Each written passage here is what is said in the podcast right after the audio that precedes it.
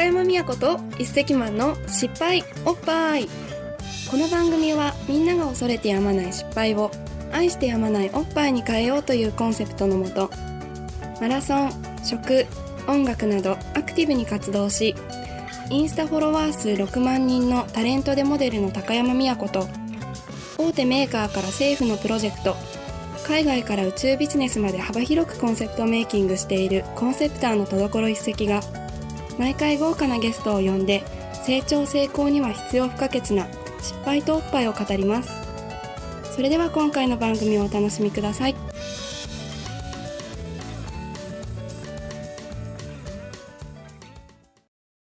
そう、昔ね、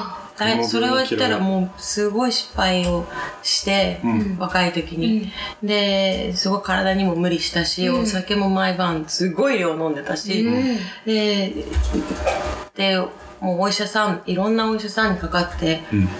うん、もう飲みすぎで1日30種類ぐらい処方箋飲んでた。すごい。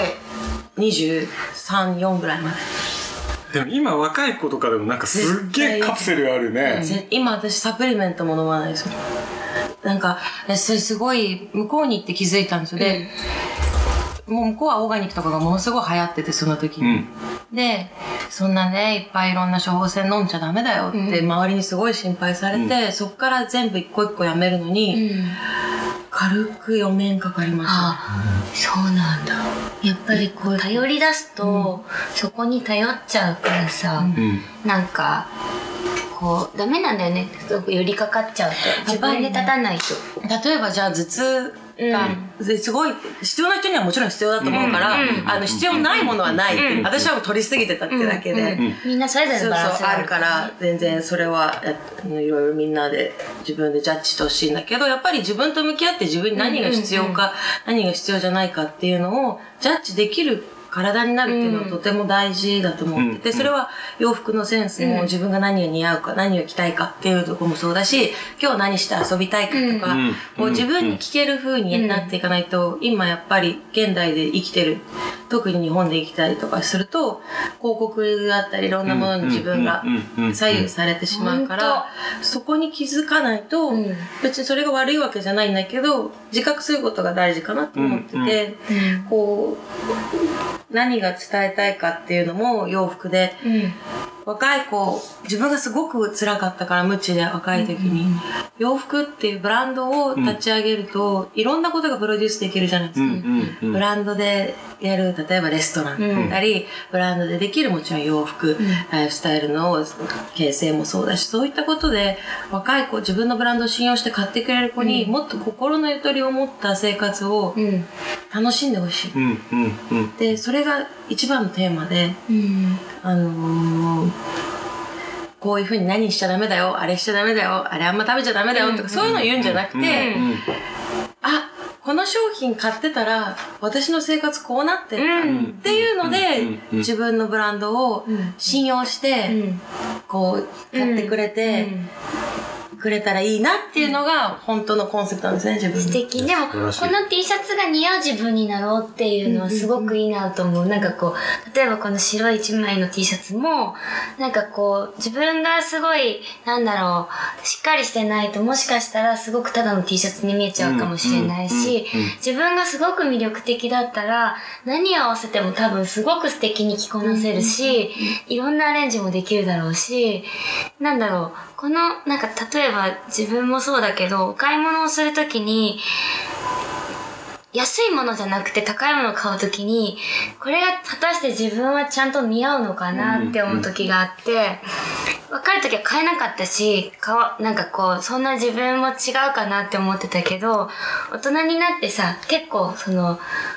うしよう買おうかなって思うときに、うん、ちゃんと冷静にこれが私は着るのかなとか、ちゃんと着こなしてどういうシーンに立ちたいかとか、うん、どういうところで着てどんな風に見られたいかっていうイメージができたら買うようにしていて、うん、なんか今お話聞いてて、まあ全然違ったらごめんなさい、なんかすごくそうやってお洋服を作ってるって素敵だなと思って、うん、その作り手さんと自分のまあ自分が買い手だとしたら、そこがなんかすごくこう一枚のものにちゃんとこうカチッとはまると、すごい素敵なまたなんかこう創造物が生まれるんだろうなと思って、なんかあとすごくさっき言ってた、今いろんなメディアがみんなでこう自分でできるっていうので、この仕事とかこのブランドをやろうって言って進めてる中でやっぱ面白いの発見は、インスタとかでこうバーって見てて、あ、このアーティスト面白いなとかあるじゃないですか、発見が。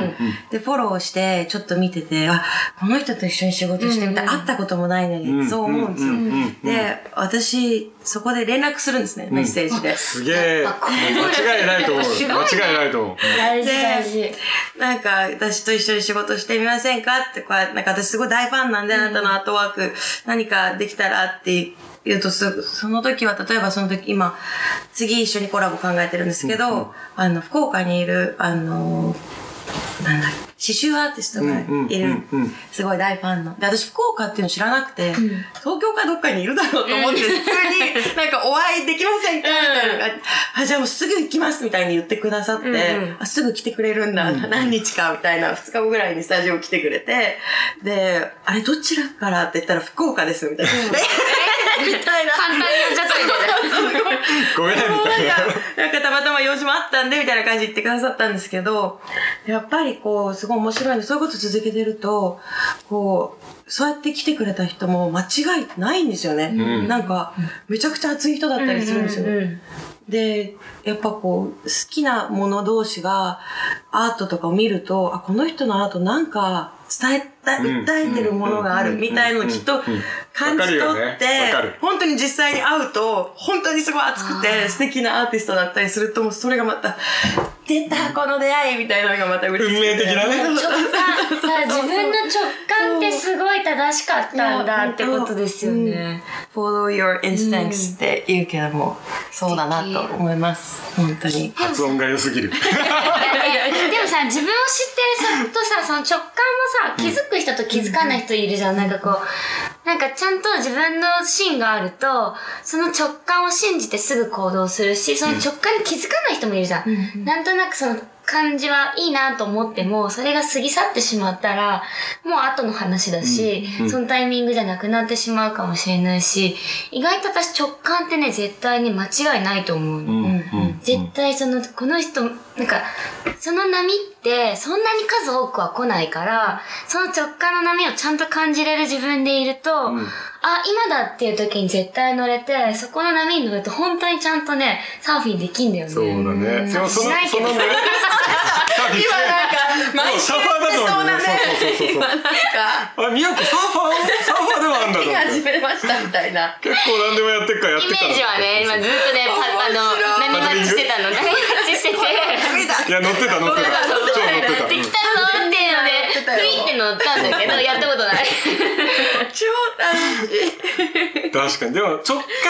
でいけるかいけないかって、やっぱり常に本音と向き合ってないといけないよね。あと行動してる人じゃないといけないと思う。その、普段から行動してないと直感を感じても、えいって動くまですごい時間がかかっちゃったり、どっかなんかブレーキがかかっちゃったりとかするんだけど、やっぱそのマリさんの話聞いてると、常に行動してるから、もうすごい早いんだよね、多分伝達が。もう直感来たらピューみたいな。でもさっきの芸能界の紙みたいな部分があるから、やっぱりこう、すごく縛られてる部分とか、ちゃんとその、ある程度の常識を守ろうっていうのがあったからこそ気づけた部分っていうのはあるよね、絶対ね。なんかすごい、もう本当に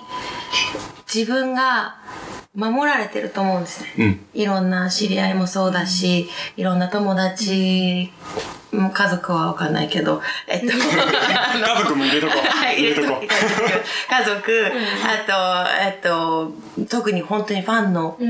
女の子で、しかも、やっぱり嬉しいことに同性のファンが多かったっていうのが、本当に命救われたなと思ってて、こう、私が年を重ねると一緒にみんなも大きくなってくれてるから、こう、すごく同情してくれたり、特にやっぱり、そのニューヨーク行って、いろんな、こう、ことがあった時に、どんどん、これ、すごい恥ずかしい話で、今言ったら笑える話なんですけど、本日の番組はいかがでしたか？失敗おっぱいでは皆さんの失敗談を募集中です。番組で採用された方には番組オリジナルのおっぱいステッカーをプレゼントしています。この番組はプロデュースバイウィルスでお送りいたしました。ウィルスは未来の常識は今の非常識からしか生まれない、今の常識にとらわれず非常識なウイルスを世の中に円満させようというコンセプトで活動しています。ウェブ検索で wills.works